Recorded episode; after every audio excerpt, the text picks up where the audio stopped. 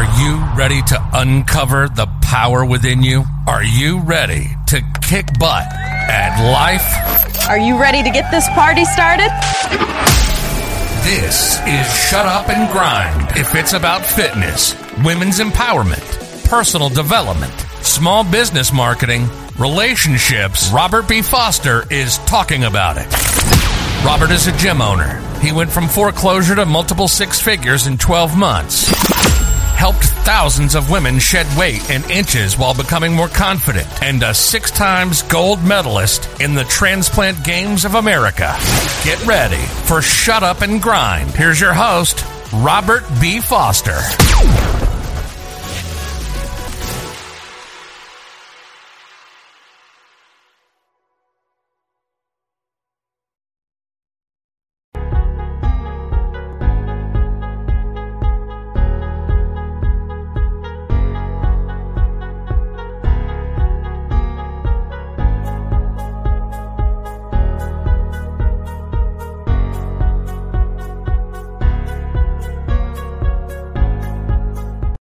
We doing? This is Rob Foster with RBF Fitness and Nutrition.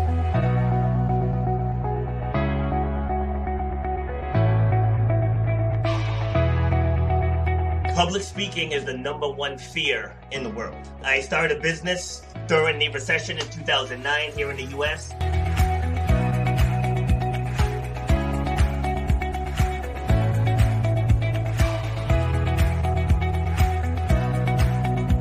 People upgrade their iPhones, they upgrade their Androids, they upgrade their laptops, but they're operating with the same brain that they operated with for the last decade. You should know the value that you bring to the marketplace. You know what your passion is. You know why you do what you do. So racism, it's out there, but it doesn't have to stop you. Just because somebody might look at you a certain way, that doesn't have to stop your forward progress. I mentor people with master's degrees, with PhDs, and I help people who have been in business for a long time. I ha- deal with, with the nutrition store maybe a half mile away from my facility, and we, we cross promote. You know, we help out to give our clients what they need. That's where, where you have to eliminate the excuses. You got to make that game plan say, for, for me to get to that point,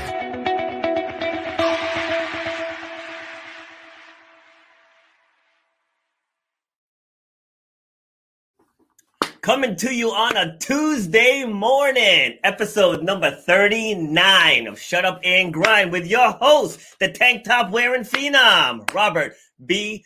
Foster. I just threw that, that one in there just now.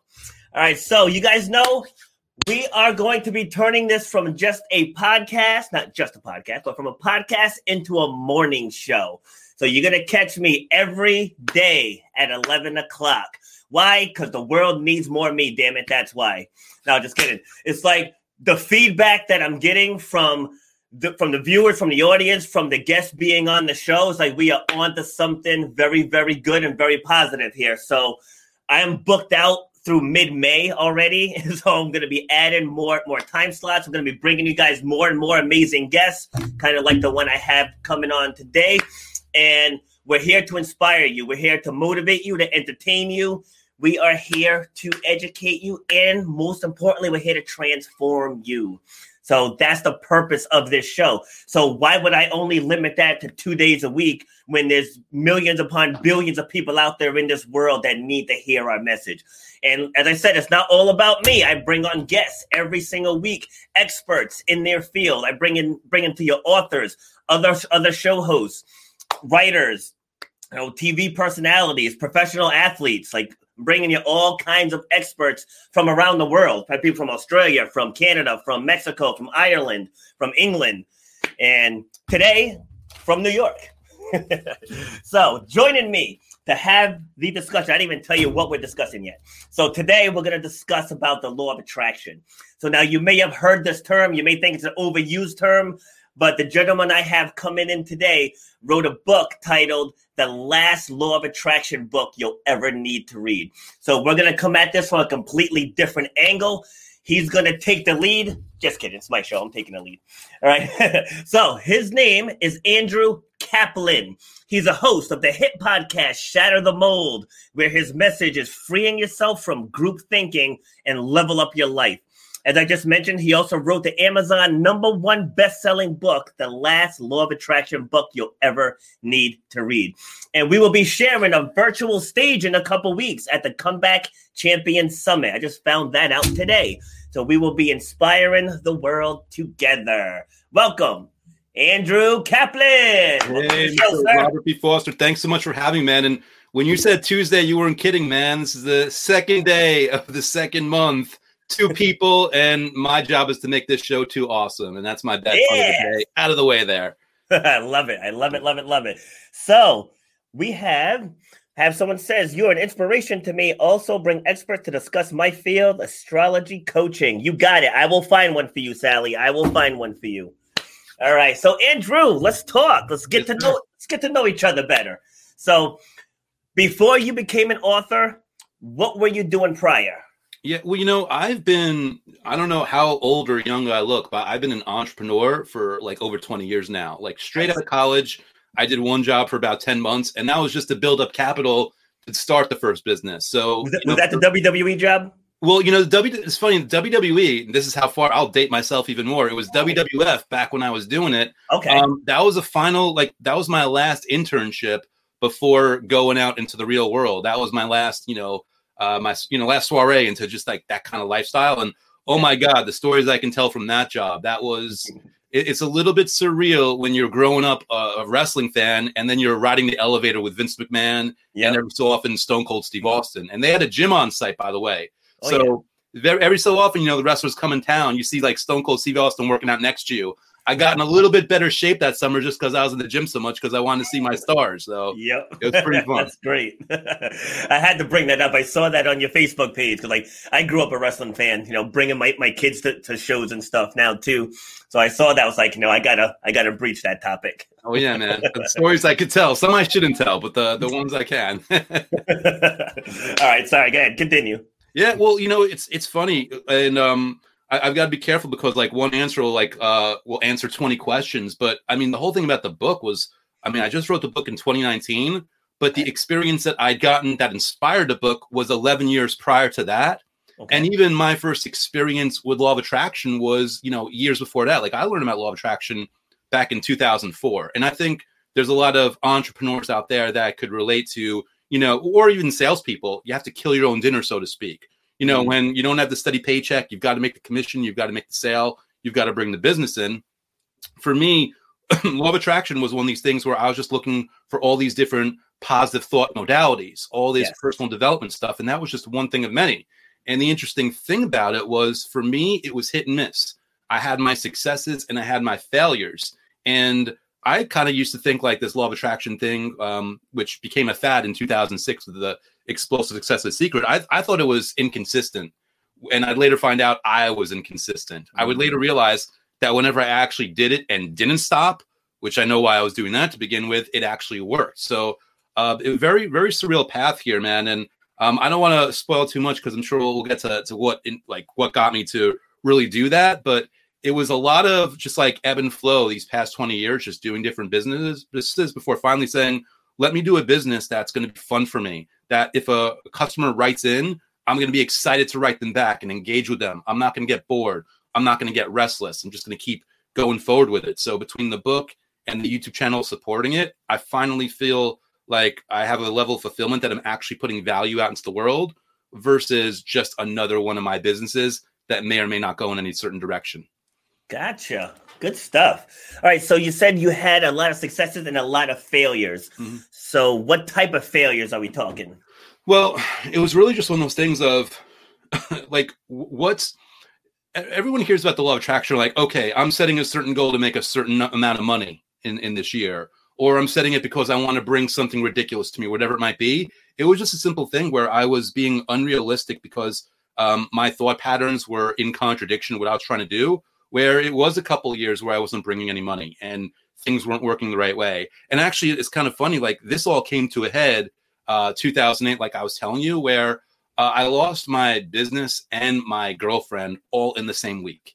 Wow. And it, it wasn't like, and by the way, the breakup, man, it wasn't in person and it wasn't even over the phone. It was via text. Oh, it was boy. like three relationship down the tubes um, over text um, because I had been so desperately trying to hold on to the business that Yeah. I was all over the place. I wasn't focusing on the relationship. Nothing was Mhm. working. So it's one of those things where it became a snowball and a self fulfilling prophecy. And like within three days, really, I felt like 90% of my life was gone. And, you know, I think anyone could probably relate like, wow, that was probably not the most enjoyable time in your life, Andrew. And they're right. And, you know, I'm waking up depressed, waking up frustrated, impatient. And I'm like, what the, what am I doing with my life here? I've wasted my 20s. Like nothing's happened here. And I'm just, I was scanning and I kind of came to this realization that, like, oh, wait a second, that law of attraction thing actually did work whenever I, I kind of did it. And I just got stubborn and I got indignant. And I said, you know, you know what? All right, that's it.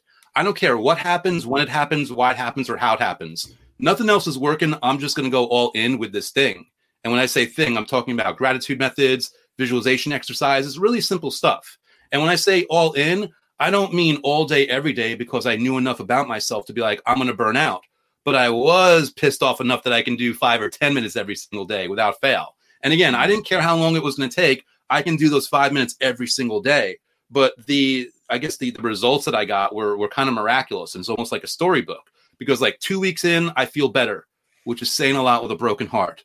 Mm. Three months in, I'm in a brand new relationship, way healthier one, mind you, and I'm over my ex. Four months later, I'm making more money than at any point in my life before then. And six months later, man, and you know, you understanding how the gym, like you could relate, I'm in the best shape of my life. Everything's on all cylinders. I'm waking up happy and fulfilled. And I finally realized, not through all those law of attraction books, not that they weren't awesome, and not through all the law of attraction programs and videos, but through my own life experience, that this works if you work it even if you don't believe in the law of attraction, even if all this time, even after writing this book, it's not really the universe doing this, even if it's not energy doing this, even if it's something else that I don't understand, even if it's all in my head, like it works because one way or another, you're putting in this work or you're putting in this energy or focus, these results are coming out from it.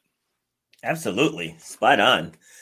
So, I want to just highlight, highlight, highlight your failures. Yeah, man. The- you know, for the audience listening. So he said he felt like his goals were unrealistic, that his thoughts were in contradiction to his values. I, I, I'm paraphrasing, so I'm glad to write mm-hmm. fast, you know, to keep up with you.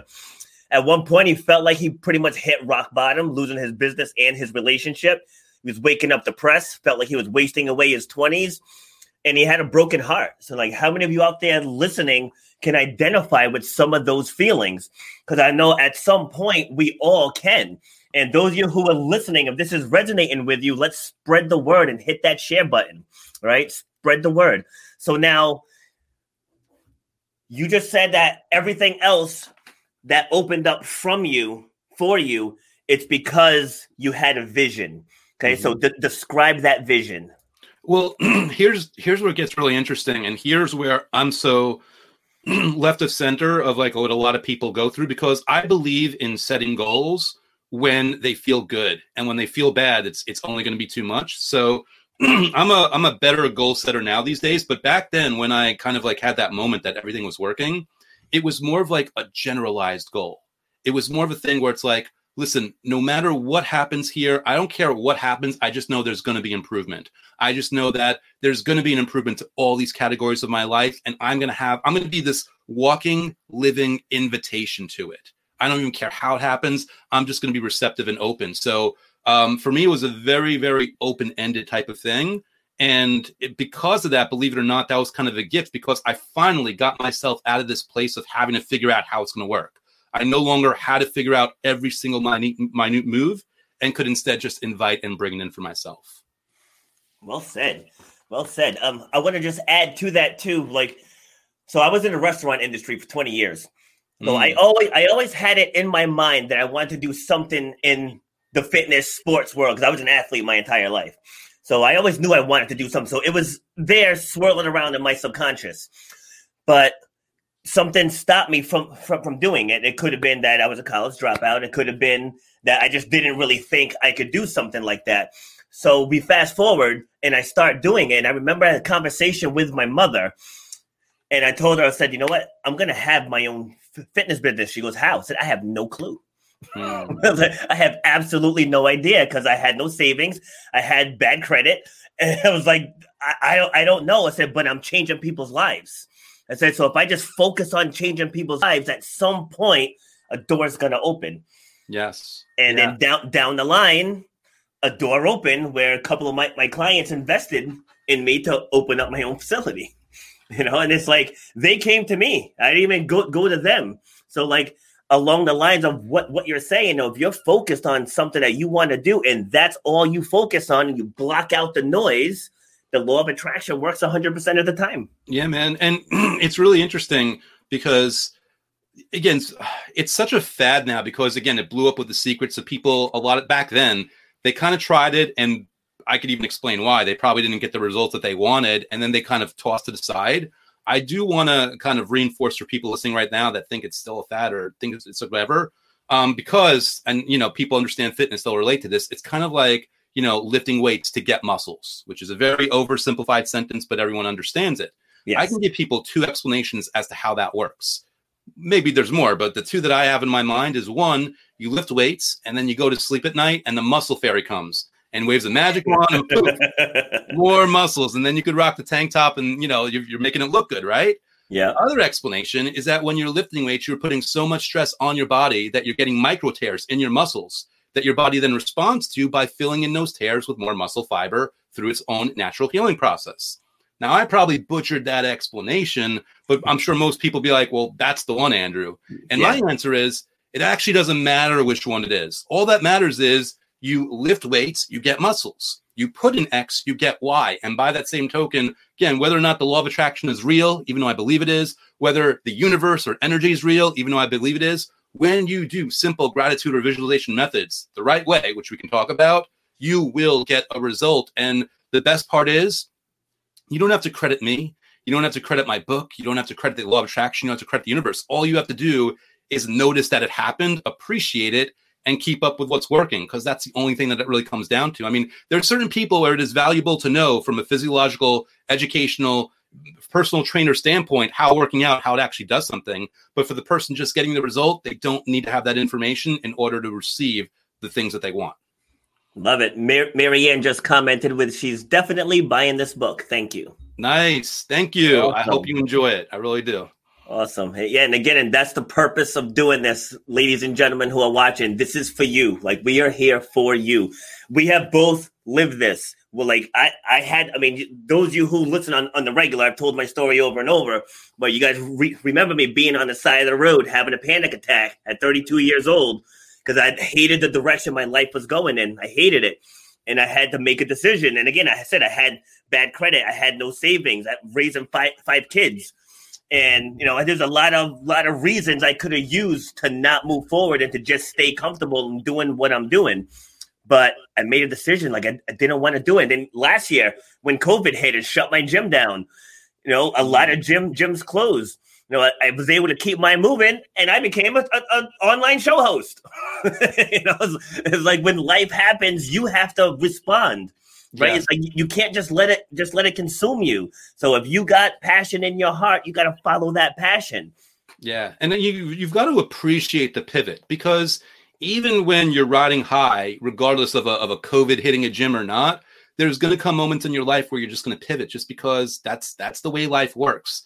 And if it's something that you're dreading all the time, then when the time comes to do it, it's going to feel so much more strenuous. Whereas if you keep yourself mentally and emotionally and spiritually and physically agile just through the the normal process of enjoying what you're doing and looking at new opportunities and always being open to different possibilities it's going to be so much easier and so much in harmony with who you are when you make that pivot you didn't pivot to be like okay well I'm going to stare at paint dry for an hour because, well, one, that's not very useful, but two, that's not who you are, right? You pivoted to doing a show which is in line with your personality, which is in line with the motivational nature of who you are when you're working people through that workout. So you took uh, skills and tools that are already like part of the best parts of you and you just translated them. And that's the beauty of a pivot. A pivot is a translation of what already makes you great, what already makes you who you are. So I encourage people to, you know, not you know rush into a pivot but to embrace it when it comes to them yes and the key sentence you said in there was be open to possibilities mm-hmm. I, I, find in working with my with my clients whether coaching clients or the fitness clients is people just have a preconceived notion of what what's normal or what they're capable of yes and then the more you, you the more i talk with them and start pulling out their stories and pulling out their experience i was like you are loaded with a powerful arsenal Yes. and you're keeping it in a box. Yeah. that said, so the purpose of this this coaching program is to explode that box and then burn the box so you can become who you were meant to be. and you said something really important there. Um, you said preconceived notion, and that is so powerful. And like one of the things that I talk about in the book is I view us as having like three minds. we have um, see, even my, my body's like, stop me, like, don't say this to people. so we've got the conscious mind and we've got the subconscious mind, Mm. and right in the middle we've got what I define as an e- the ego. A clinical psychologist probably won't define it the way I do, but the ego, as I describe it or define it, is way stronger than the conscious mind, but nothing compared to the subconscious. And the ego, as I define it, has one job in this world, and that's to keep you alive. And all it knows is right now, with whatever money problems you have, with whatever relationship problems, business problems, even health problems, whatever problems you have, it knows you are alive right now, and it does not want to risk the status quo of Yep. what might happen if you change it, whether it's a positive change or a negative one. Because there are people out there right now who, no surprise, they want to be rich and famous. But you know, if you're famous, for all the ego knows, is you're going to get a bunch of stalkers, and that's a threat to your survival. Yep. If you get money for all the ego knows, your in-laws are going to come out of the woodwork, like, give me that money, give it on me. Another threat to your survival. So your ego loves you, and this is a misguided attempt at keeping you where you are, just because it knows wherever you are right now, you are alive. It does not want to risk the status quo, which obviously, you know, skipping head brings me to the solution of if the ego is going to do that, and it's going to play into our fears and our doubts and our insecurities. It's going to talk us out of doing that second workout or that third workout or doing whatever else. You've got to find things that you enjoy enough so that when you enjoy them for the sake of enjoying them, it's harder for the ego to talk you out of it. And at least from my perspective, I've got the luxury of like law of attraction in the sense that these gratitude methods I teach and the visualization methods I teach, they bypass the ego, they access the subconscious mind. And then, regardless of your belief system, whether you believe in the universe, which I do, or really just your subconscious mind, which is a very powerful supercomputer that can govern a lot of behavior, giving you ideas, having you a cadence in your voice, having you operate in a certain way that's going to lead to that result. One way or another, you're accessing that subconscious mind to either do the heavy lifting or reach out to the universe or both. And then the ego can't stand up to it. It'll fight, but it can't stand up. And the best part is, once you get that new stage in life and the ego sees you're surviving there, it's going to fight, fight to protect that. That's why people who are making six figures and they get fired from their jobs, they're back to making six figures in another way, shape, or form within a year and a half because their new thermometer, their new temperature is at that level of money. Maybe they still have to struggle to get more of that money, but they're at that temperature. So it's a natural thing for them to achieve, even when they're down in the dumps. Yes, absolutely. It's like we we so speak the same language because I talk about the power of the subconscious mind all, all the time, and I use the example. It's like a computer, you know. So like you you turn on the you turn on the computer and it boots up, it runs through its checks and balances, it checks the web pages, and then it gets ready for you. And that's where the conscious mind comes into play. The computer's going to do what what you tell it to do. Yes. But the initial boot up, it does all on its own. So I tell people when your alarm clock goes off in the morning, you have things that you just do because that's what you do. Brush your teeth, go to the bathroom, take a shower, get dressed. Like you, you don't have to think about those things.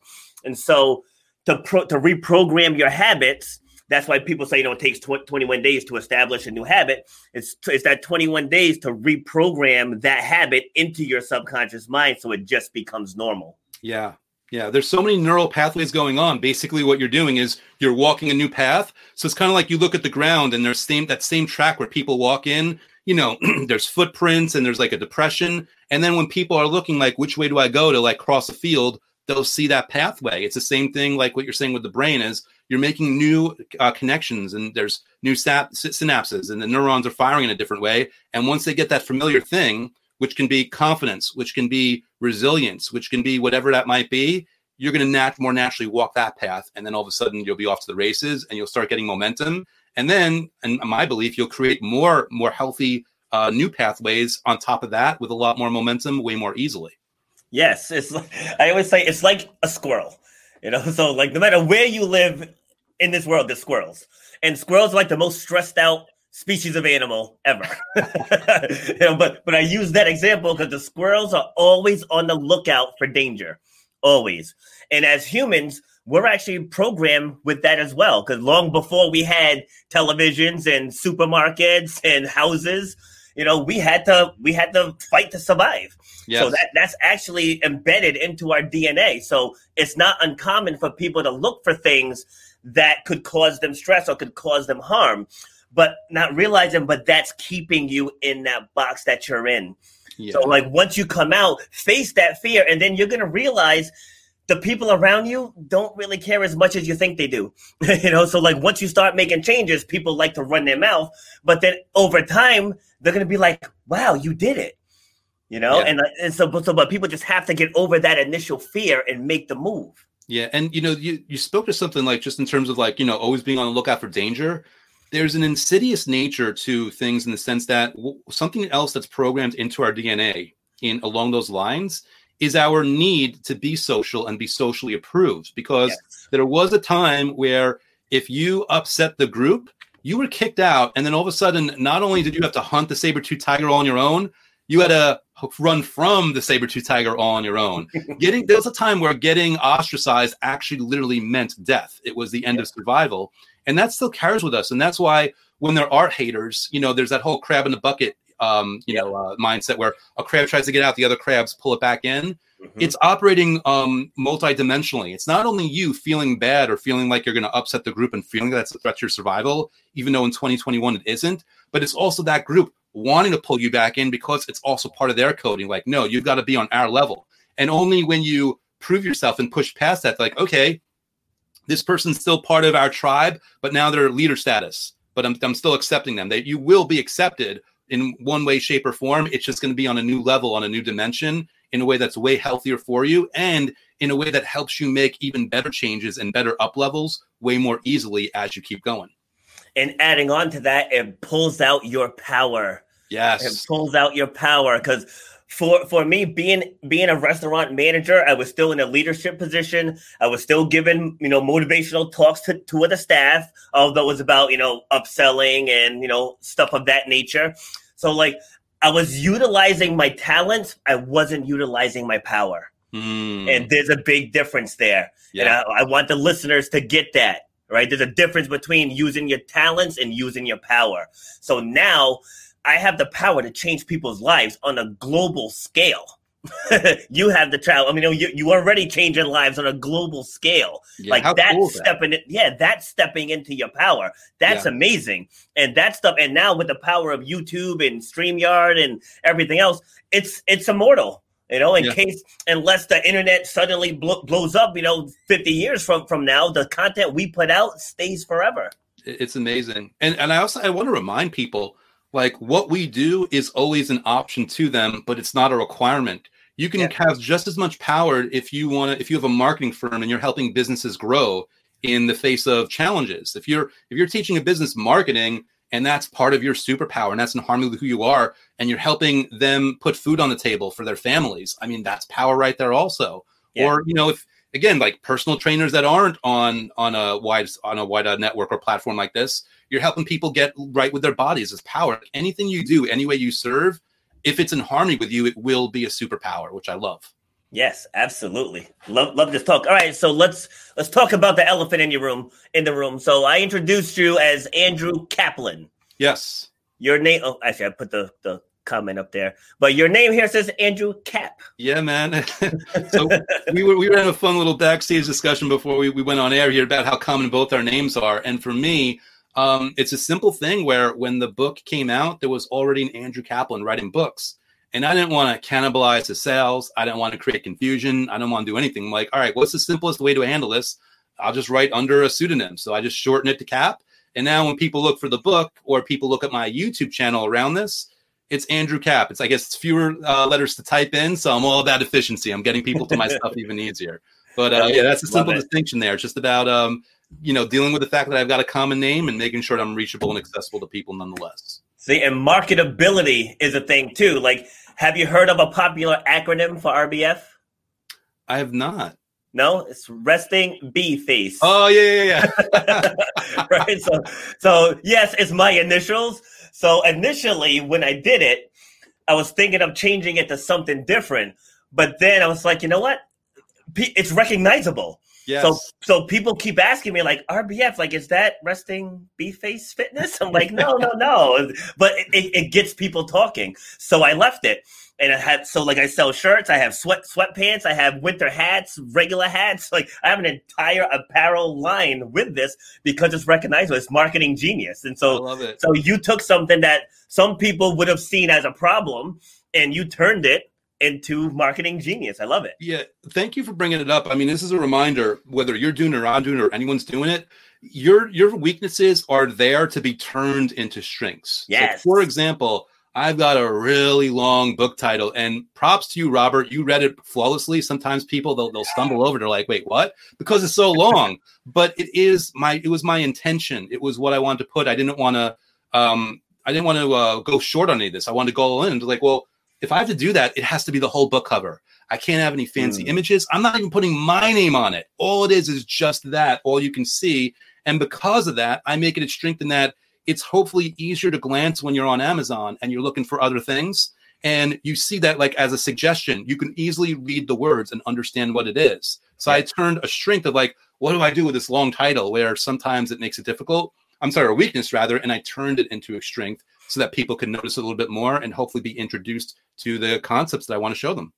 Love it. So so let's di- dive into some some of the concepts, you know, without obviously giving it away, because uh, we want people to get the book, which you can get right here at this website, lastlawofattractionbook.com.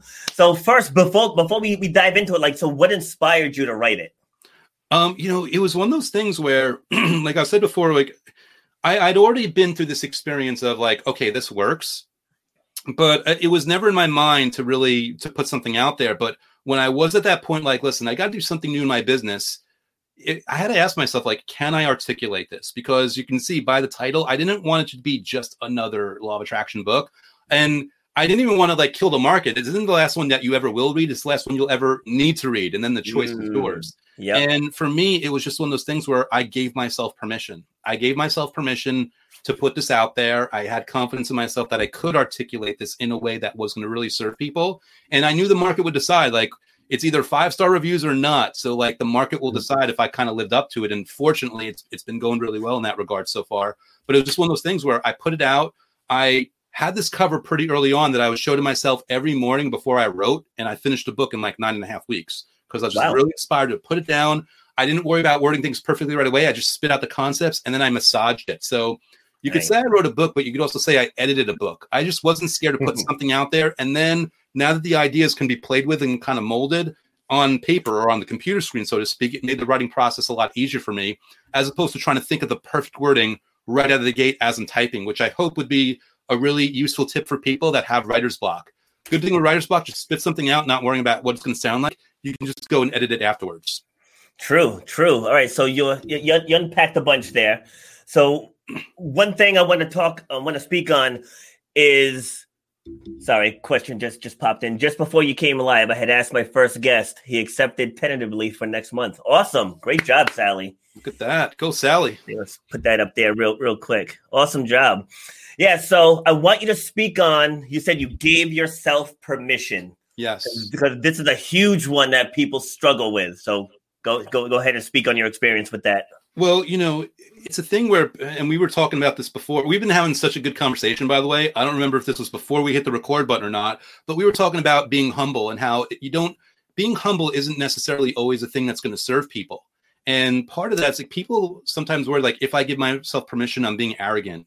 And you're not. Like, it, this is really just about understanding that everyone that's ever done something great is just like you. You know, they put their pants on one leg at a time. They probably squeeze the toothpaste from the middle of the tube versus the back of it. You know what I mean? Everyone's the same way. Yeah. Everyone's got insecurities and issues, but also everyone's got unique talents. And if you are leaning towards something that you really want to do, it's probably an indicator that you, it is within your capability of doing it. And the only thing that you can, like, you owe it to yourself and you owe it really to the world around you to follow that thread and see if you're right. Because, you know, rising tide raises all ships. And what you have can be a huge contributing factor. Like for me, when I wrote this book, I didn't have a concept of like the specific individual stories that I would get um, from people. But one person used it as their motivation to get out of a heavily abusive relationship. Did I ever have that intent? No. Could they have found the power and, and motivation another way? Yes, but they found it through this way specifically. So I get to to rest in that knowledge that because I followed this thread, that one person used the content as an excuse to take their life to a whole new direction. People need to give themselves permission because you don't to, to, say nothing the fact that the benefit it's going to bring you and your family, you never know what type of person you might help through what you're doing. And again, it doesn't have to be a motivational and inspirational book. It could be anything, but give yourself permission because you are way more capable than you ever give yourself credit for. Absolutely. And to add to it is I always tell people when you when you use your power, you help unlock other people's power. And I want to use use a fitness example. So we were doing an obstacle conditioning class. We had two two sleds, you know, like the the exercise sleds. We had long ropes attached to, to them. So the task was, you know, to pull the sled down and then put push it back. So here's me always trying to, hmm, I wonder if I can pull them both right? So, so I get down there and, and I, I get into it and I get into it, and of course, you know, you know, my peeps say, "Oh, Rob's showing off again." And whenever people say that, my first response is, "I'm displaying my talent." Yes, like I'm not showing off, right? So I'm leading by example. Come on. Yes. So I get it. I push it back, and the point is that that's not even about me. After that, one of the other guys was like, "I wonder if I can do it." Yes. And then one of one of my my stronger wi- women was like, let me try that.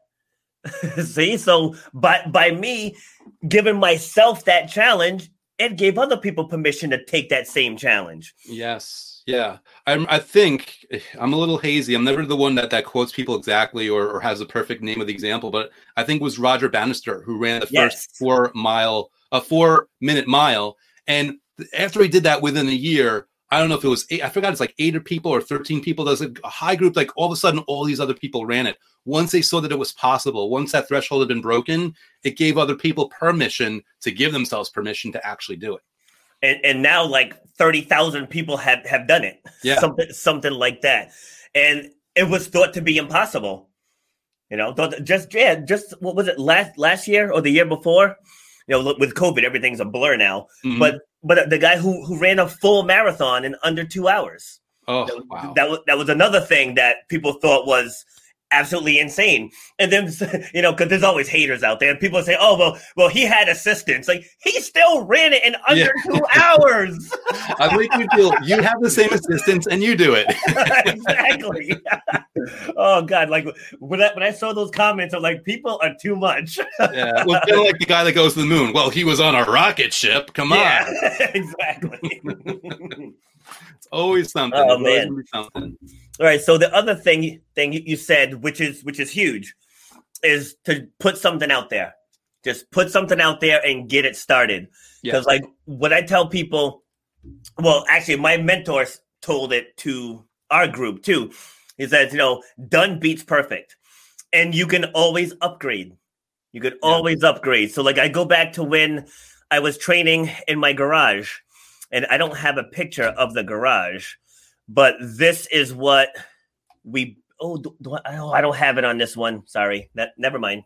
I was gonna put put the backdrop on of what what of what we built the gym into, but it's on my my other it's on my laptop. No worries. Well, right, so I'm sure it was impressive though. I mean, you yeah. know, by the way, if someone's gearing up to, to show a photo, they did something big. Yeah, exactly. exactly. So, you know, but that but that's the key is to just put some put something out there. It doesn't have to be perfect. Because like I'm in the process trying trying to to write my like I'm a much better speaker than, than I am a writer. Mm. So so I might just just speak it and just have somebody else transcribe it. but yeah. uh, like my first one's gonna get it down, get it out there. Cause then you can always upgrade. You know, like and people people like, wow, look, this was my first book. you know, and it's like, and this is where I am now, five or six books later. Yeah, man. Uh, same with uh, like my YouTube videos, man. I'm not. Uh, it's so funny. People go to my YouTube channel, and they'll watch the first couple of videos. They probably even see like the the uh the, my eye line. I scripted those first ones out, not because I wasn't confident that I could present, because I've been talking forever, um, yeah. but just because I was scared I was going to miss really important points. But it got mm. to a point when we were it was just too grueling to script everything out and then record, and always like read off a teleprompter. So there, you can see there's a there's a transition point where the later videos it's just me with a rough idea like now just talking just putting yes. it out versus trying to make it perfect and both ways lead to results, but the second way gives a lot more ease and enables me to hopefully give a lot more value because I'm not, you know, there isn't that that bottleneck of having to script it out first. And you, by the way, you gave such a really good cheat code for people that want to write books but are struggling. Like I highly recommend record it, spit it out, have it transcribed, and then you can just edit what you have there. And someone like you is perfect because you understand the skill set of interviewing. You could literally like write interview questions for yourself, have someone you care about just sit there and ask them to you so that it's more conversational and access your brain. You spit out the mm. answers, and then boom, you've got your book. And you'll probably reorganize a bunch of stuff, but you'll have all the words and all the explanations and all the concepts finally on paper for you to massage and work with and put out into the world to help them. Love that. That's that's a great idea, actually. Yeah, man. that's a great idea. And know for those listening, if you've all ever wanted to to write one, he he just gave you the framework for it. you know, so yeah, give yourself. Like I'll tell you guys, the first book I ever wrote. I'm, I mean, I took it off Amazon and I repurposed it as a as another uh, product. But um, I wrote the book in 24 hours, wrote and published. I said, like, I'm gonna. Here's my challenge. And I mean, it's only 30 pages, but fine. Yeah. Hey, the, the guy running the marathon had help, right? But here's the thing. Like, I was like, I'm gonna like. I started like 11 o'clock that morning. I'm gonna write this book, and within 24 hours, it's gonna be up on Amazon. I'm gonna do the cover. I'm gonna do everything, and I did it just to kind of like prove to myself. And it was, you know, for as long as it was up there, it was pretty decently reviewed, so it wasn't like a bad thing. I just yeah. it didn't work with with what I'm doing anymore right right now, just to have it out there.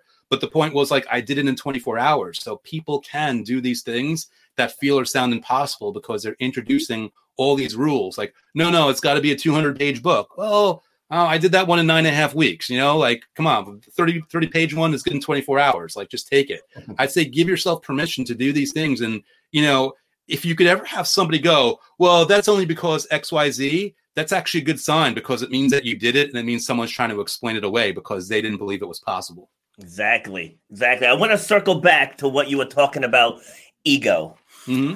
And so I was at an event in Southern California, Fitness Business Summit. This was back in 2014. And so the sorry, the host, I couldn't spit that word out. Dude, I, you just see me lose words, man. It gets bad. I just make up new ones. so the, the host of the event he was doing a hot seat. He was going to bring eight eight people up, and um, one at a time, and you got eight solid minutes to pick his brain.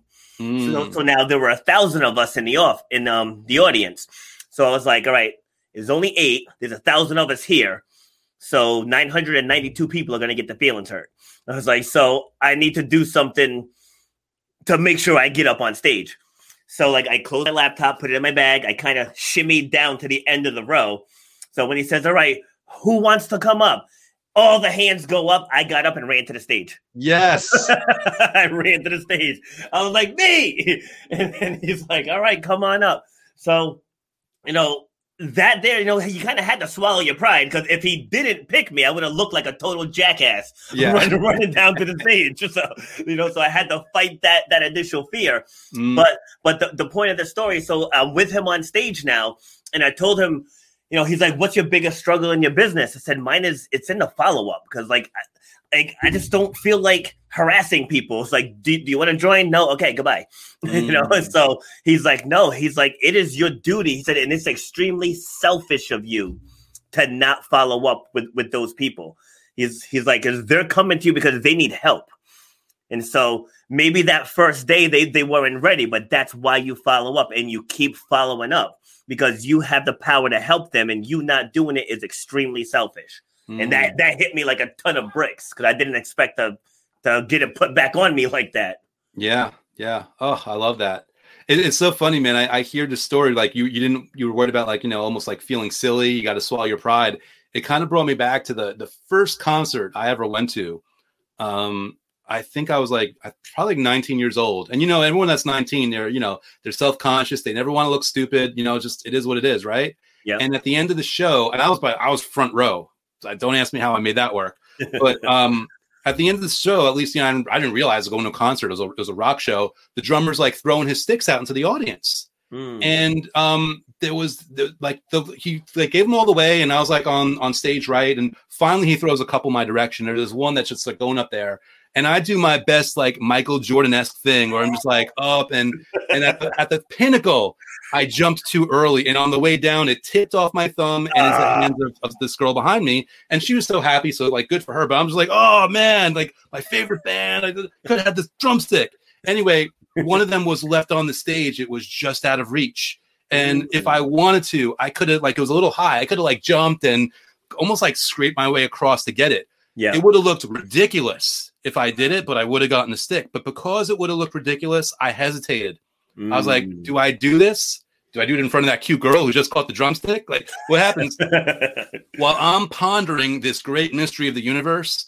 For just two seconds, this other dude does it, looks stupid. He gets the final drumstick. It. And it's like, he deserves it because he did not care about look, looking silly. He wanted it. He went for it. He got it. And it taught me a really important lesson at 19. Like, listen, if you know, it's up to me whether I want to feel stupid. But sometimes, if I want to get that thing, I've got to be willing to, to look stupid.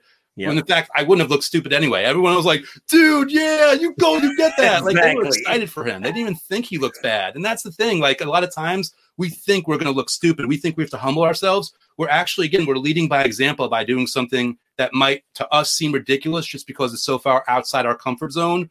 We are inspiring people with the quote unquote stupid things that we do because Yes. they're like, wow, it's possible. And no one's, you know, I don't feel bad for this person. I don't look down on this person. Maybe I can make a move myself.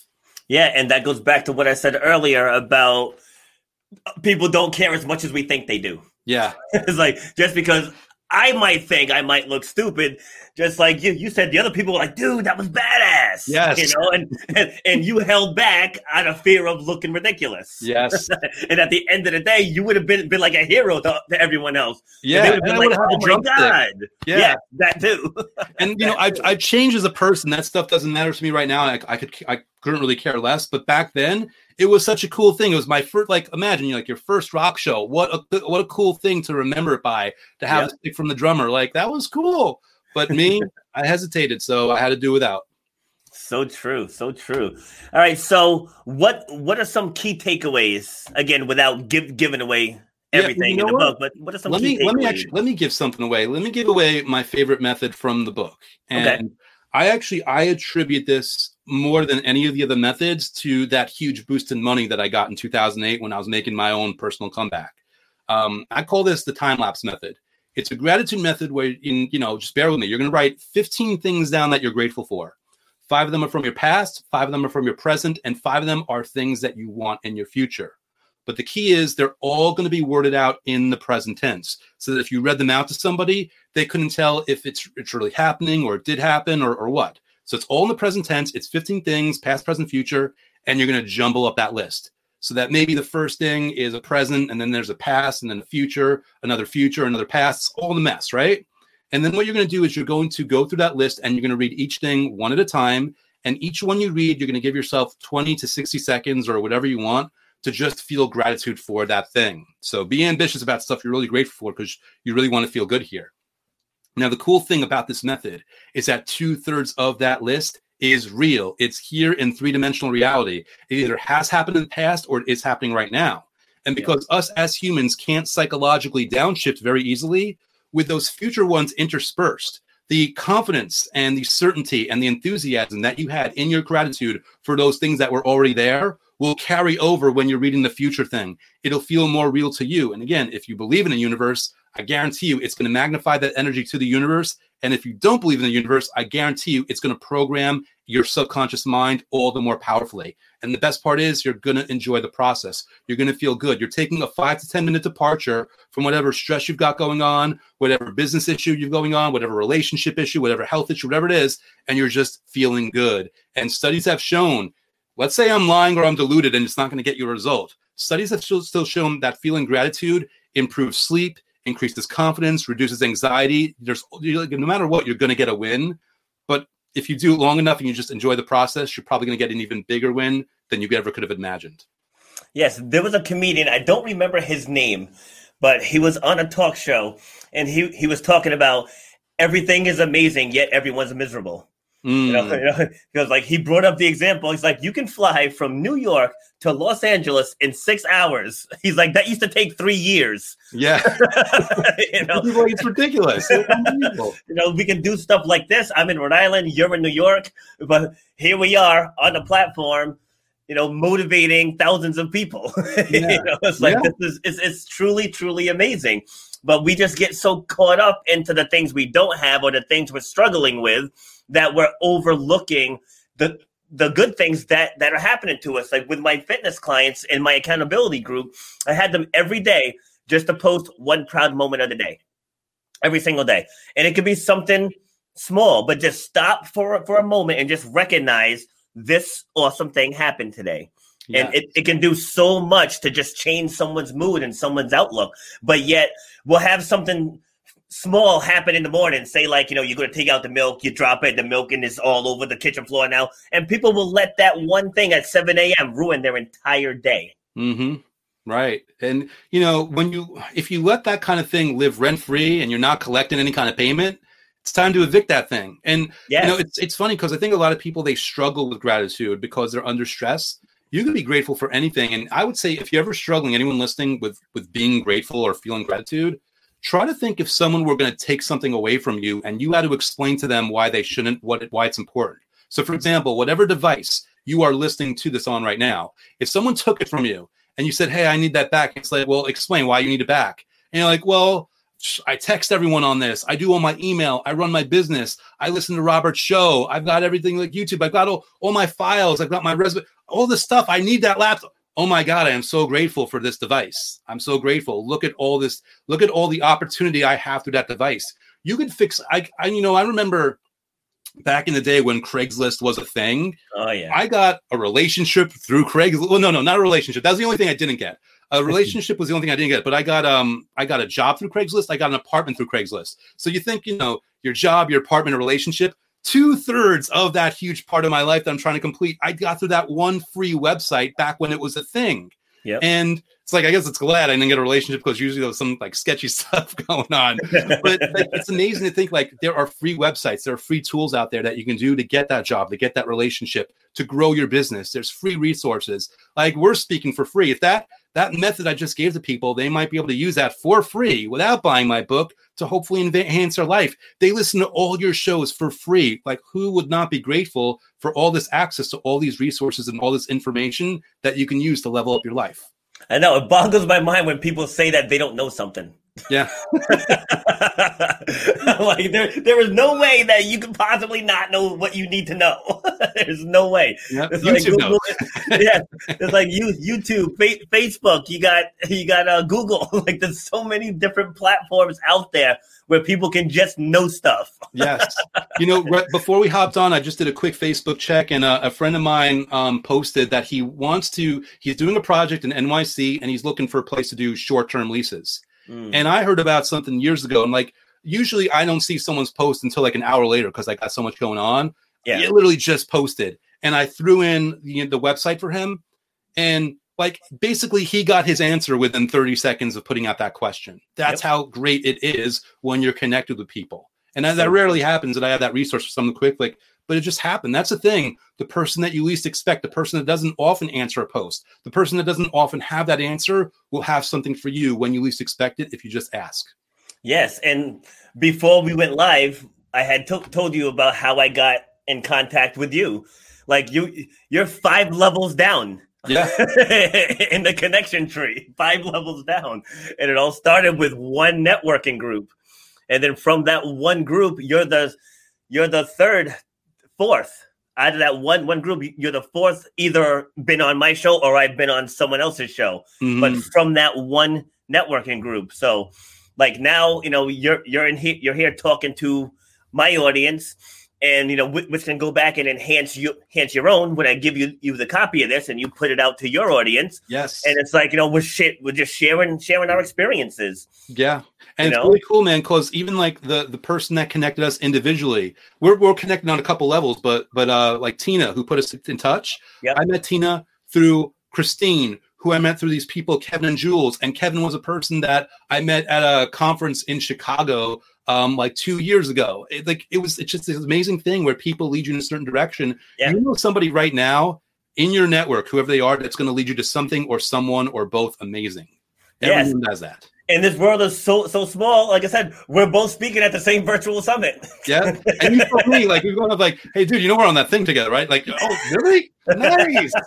nice. Yeah. Small world, man. I love it.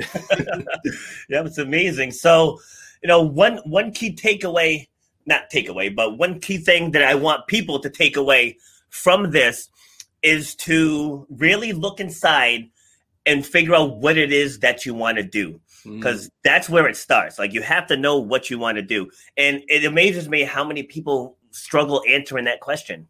yeah. You know, Yeah. it's it's it's so difficult, and I'm sure you see that in your travels as well.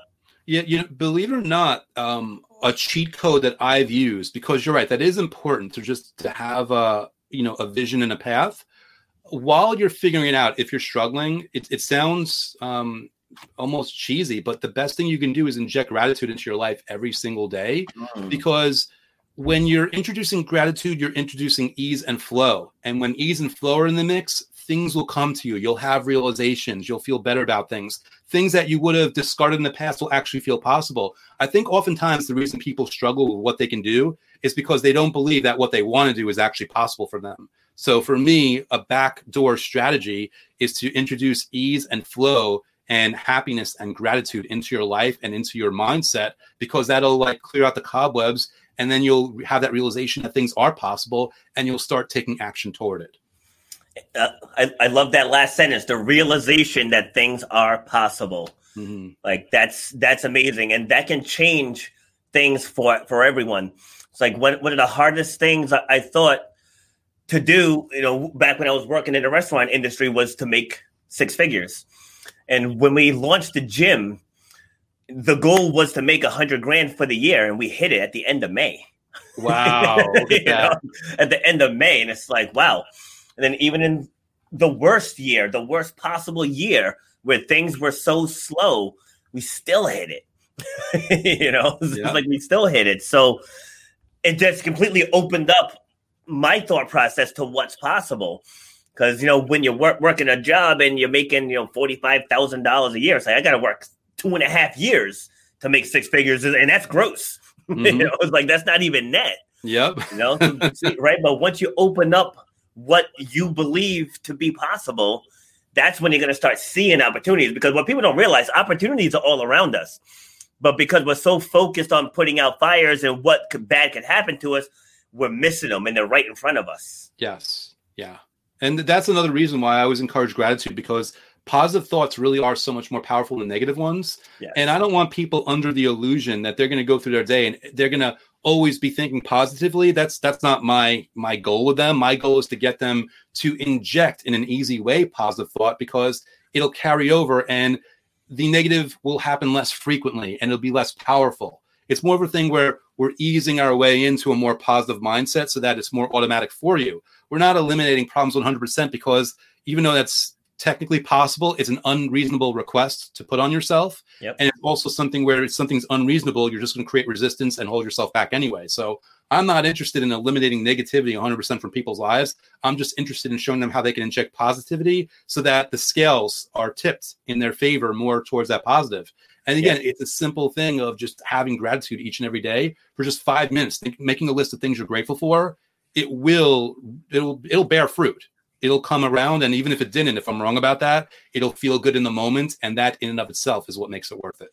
Yes, absolutely. Spot spot on. And um I know we're com- coming close to time here, but what want to share a quick story. My daughter and I, the end of November, we were heading down to Florida. And so the morning of, well, 2 days prior I had actually paid my my rent. I pay in cash. So I went to the bank, you know, got got the cash, you know, sealed sealed the envelope, dropped dropped it off. So now it's the morning of. We, we had to get up early because we were flying out of Boston, which is about an hour away from here. And so we get up to where I'm dropping off the car so we can take the shuttle to the plane.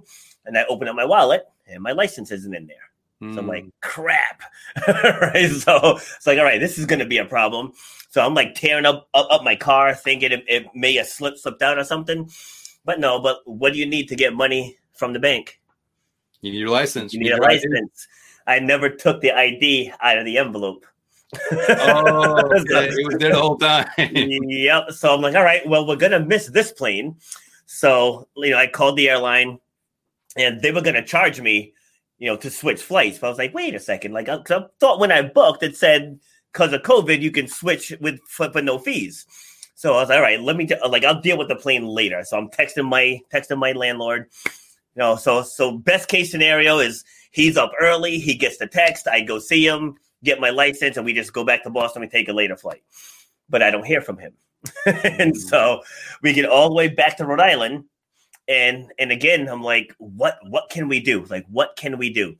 And so my daughter, she's like, I'm gonna go take a nap and you can get back to me after. I said, All right, I said, don't worry. I said, we're gonna get to Florida. We're gonna figure this out. And so she takes a nap. Now I'm calling, I'm calling, you know, the the airline, I'm calling the TSA because I, I did have an expired license. I had my old one. Mm. And I was like, w- like, would that work if need be? Because again, best case scenario is that the landlord calls me back. But I gotta have contingency plans ready just in case he doesn't. Yep. So you know, th- th- on the phone, the TSA said that it it will work to get me through security. Like, but you won't be able to rent a car. You know, so we, where we going from the Orlando airport to where we were staying is about a 45 minute drive.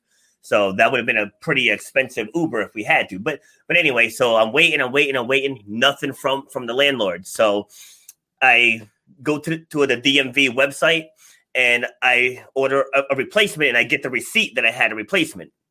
So we start heading up to Boston. I was like, we're, we're gonna roll the dice and we're gonna figure this out. So I get there, I drop the car we get to, to uh, the airport. We were able to get through. And then even the guy there, he said, when you get to Orlando, rental car companies will not take this. Mm. That's, that's like, I'll cross that bridge when we get there. And so we landed in Orlando. So I pick up the phone and I call them uh, and I gave them the story. I'm like, I screwed up. You know, like I put it all on me, not like you people need need to accept this. I put it on me. I'm like, I screwed up and I need help. And so the woman's like, when you get to the counter, you know, ask to speak to the manager and they'll see if they can help you. I'm like, so you're saying it's possible? And she's like, yes. She's like, she's like, I can't tell you for certain. She's like, it's up to to the manager. She's like, but it is possible. So I looked at my daughter. I said, we're getting a car. you know, so we get down there. I walk in, and, and the same thing. I said, Evan, I have a story for you. you know, with it all all loud and you know positive. I said, I got a story for you. I said, I screwed up, but you're the man that can bail me out of it. Mm, yeah, so I just went into it very positive, like and yes. long story short, we got the car. so nice, there you go. So, so what could have been an absolute disaster, we still got down. I mean, we got down there a few hours later than we anticipated, but you know, we, we had a great mini getaway and everything worked out. You know, we just had to jump through some hoops, but staying positive got us through that. Mm-hmm. It's, it, you know, as someone like, again, like me, I, I stay positive most of the time. I've had those situations where it's been negative and it's just been harder than it needs to be. Yeah. And that's, per, you know, proof, per, you know, perfect right there. Like, why? Just, it things unfold so much more easily. And you know, it is what it is. Like you either approach it in one way or another. Like, what's the way that's going to get the better result? You just demonstrated right then and there. Yep. Yeah, because I, I could have just been like, cancel it. We're not going. Why does this? Why did this happen to me? Uh, but at the end mm-hmm. of the mm-hmm. day, it was my mistake. Yeah. I didn't take the license out of the envelope. So I'm not going to be mad at the world for my screw up. Yeah. and you know, you didn't let it ruin your time. That's the best part. Exactly. Like, even if it is your, because I, you know, even when we take responsibility for stuff, like if we're not making it, if we're not letting it ruin what we've got going on, it's there's a power to that, and there's there's something. And then like the beauty of it is, I mean, you didn't need this because you were already a positive person, but if you'd been a person that was just starting to figure this out, this would have been something that you carried with you where you finally knew that this was the way to do it. I imagine you discovered that before this happened, which is why you were so good at this. But everyone needs that one moment where they, they challenge themselves to rise up in that way. And when they finally yeah. see it, then because they've lived it experientially, they can finally accept it and do more with it. Yes. And then being being a speaker, you know, slash motivator, when I go through challenging situations, it's something else to talk about. Yeah. it's like this is what happened. This is how how we pivoted this is how we got through it, and we still got there. Yep. You know, it's like that. That's everything in life. Like everybody has challenges. You have challenges. Like everyone does. But it's those stories. Like b- before we went live, remember I told you I said, you know, let's not try to jump jump in bed in the first ten minutes. so Mhm. let's let's expand on it and let's tell how you got to where to, to where you got.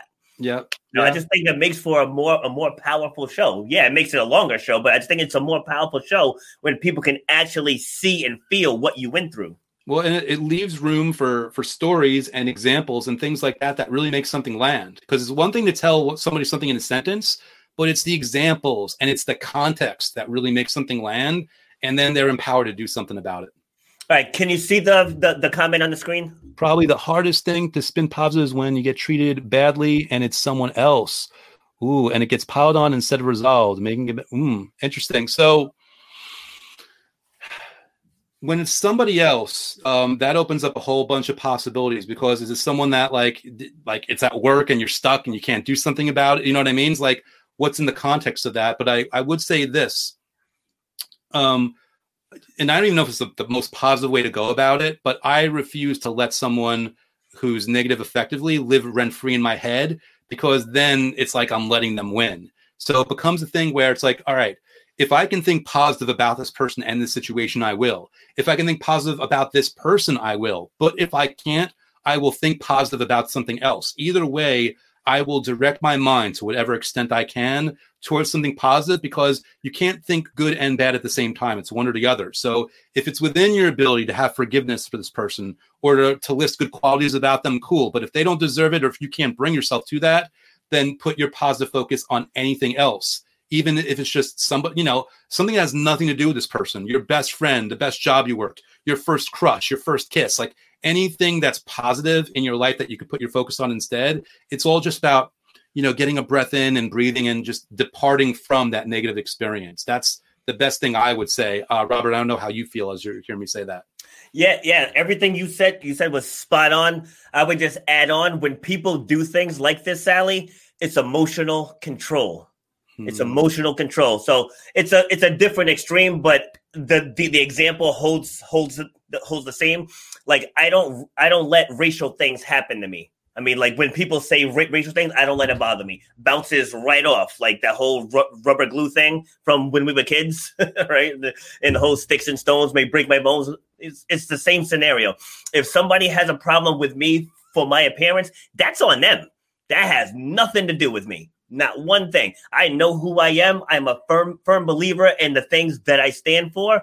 I know the good I do in this world and the, the, the people I, I inspire and I reach and I connect with.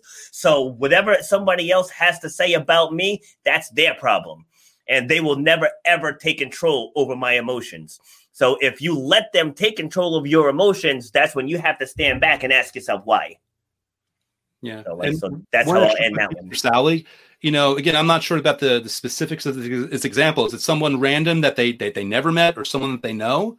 Um, oh, let's see here. It happened to me this morning. I put healing dreams on. It helped. So to resolve it though, I mean, I don't know if it's if it's a person that it keeps happening over and over again, but um, one thing I do, and I haven't spoken about it um, on this conversation, is is something called scripting. And scripting is basically journaling your life in the present tense as if it's your dream life. So something like this, I might be scripting. What what can I script to what extent to what specificity that it feels good? If it if it feels good for me to say this person treats me great every single day, fine. But for most people, that doesn't feel real. So you might script something like, "I'm so happy and grateful that this person is getting better and better at how they treat me. I'm getting better and better at inviting good, positive behavior from people. I'm so grateful that pleasant surprises pop up. I'm so grateful that people see the error of their ways and they they mature and grow as people. Like whatever level of generality or specificity you can give as you're writing out, it will hopefully give you relief. If it doesn't give you relief, it's too specific. But once you've got it spread out enough that it feels good, you might be surprised at the energy that you put out there and the intent and how that will actually be mirrored in your real life three dimensional experience. Well said. And this is what what she just responded to. Oh, stimulant. So I'm just reading that stuff for people like it's mail service, close my account, stimulus check is in there, and a check for my bank account. I'm ooh, okay. So for me, thank you for the example. So I would do two things in this. And again, we're, we're reaching out here, but I want to give this to Yeah. you. One, this is something now we're, we're out of the realm of your control, in my opinion. This is where you give up control. You say, listen, I'm turning this over to the universe. Because the thing is, you don't need the stimulus check or don't want it. You want money, meaning, can the money come in another way? Is there another way by which maybe it, maybe the stimulus check is the way by which it comes, but is money not available in other possible ways? I would open myself up to the, um, you know, basically to the opportunity for money to come in to replace this because nature abhors a vacuum. So one, this is out of your control give up control of this. Um, the most recent example where that happened to me, I was so stressed all day, I finally gave up control, twist, you know, tossing and turning at night. The next morning, it actually did work out. I'm not saying it's going to work out. I'm saying that's your best shot for making that work out. But again, even besides giving up control and turning it over to a higher power, just say it isn't about the money from that check. It's about inviting money in and what way how, how, i'm so happy and grateful that money does have a way of getting to me in any way which way or form. And maybe you will see other opportunities or you will think of other opportunities to allow that money to be received by yourself. And i know you probably hate to hear this but the closing of your account it might serve you in some way down the line that you won't see until the moment comes. Rest in that comfort because that will bring better stuff to you more quickly. And that's a per- perfect way to perfect way to close there. That was that was awesome. Spot on and then Sally says, thanks. She will practice this today. Awesome. So you're awesome. awesome, Sally. You got this. Absolutely. All right. So let's give us uh we'll give you the final word. Yeah, well, I just want to say, um, Robert, thanks so much for having me, man. I can tell by the intentionality of, of your questions and how you're doing things. You've got a, an awesome show and an awesome audience. So I really appreciate you. you. letting me, you know, share my my insights and, and my way of thinking with them. And I'm just hoping it was really helpful and that I left some value here today. I know you're part of it was awesome, man. Thank you so much for having me. Thank you. My pleasure. My pleasure. This was great. All right. So again, you see the link here for his book, Last Law of Attraction book.com. And how much is the book? Um, well, the Kindle version is only four bucks. Um, but that that that link will auto forward to the Amazon listing, so you can get in Kindle or paperback or Audible. And if you don't want to pull out your wallet, but you want free content, you can go to youtube.com slash Andrew Kap and uh, you'll have uh, me teaching you for free. So whether it's the book or the YouTube, I hope you find value from my content. YouTube.com slash Andrew Kap. Yes. All right, I'll put that in the chat. Awesome. Thank you. All right. Ma- Marianne said, thank you for your time, gentlemen. Our pleasure. Thank you, Marianne. All right, man. Thank you very, very much. Uh, don't don't sign out yet. Yes, sir. All right. All right, guys. What an awesome, awesome episode. So for people who just tuned in now, if you missed this, go back and watch it from the beginning. If you can spend an hour wa- watching sports or soap operas, take an hour and listen to this episode as we go we go deep we go deep into the mindset deep into the law of attraction deep into you manifesting the things that you want in your life because you know that's what this show is all about life's going to give you mountains we're going to make you mentally strong enough to climb those mountains reach the peak because what you want is at that peak all right so have a great Tuesday. I am back tomorrow with Latanya, and we're going to have another great show. So thanks for tuning in. Have a great day. You've been listening to Shut Up and Grind. We hope you've gotten some useful and practical information from this show. Robert has over 20 years experience pouring his knowledge and expertise at many events in the service and fitness industry, as well as secondary schools and universities. He has a true passion for helping others break through the barriers that are holding them back. To book Robert B. Foster to speak or to reach out, go to robertbfoster.com slash speaks on Instagram at robert underscore b underscore foster on Twitter at RBF underscore fitness, and on Facebook at Robert B. Foster. Till next time, shut up and grind.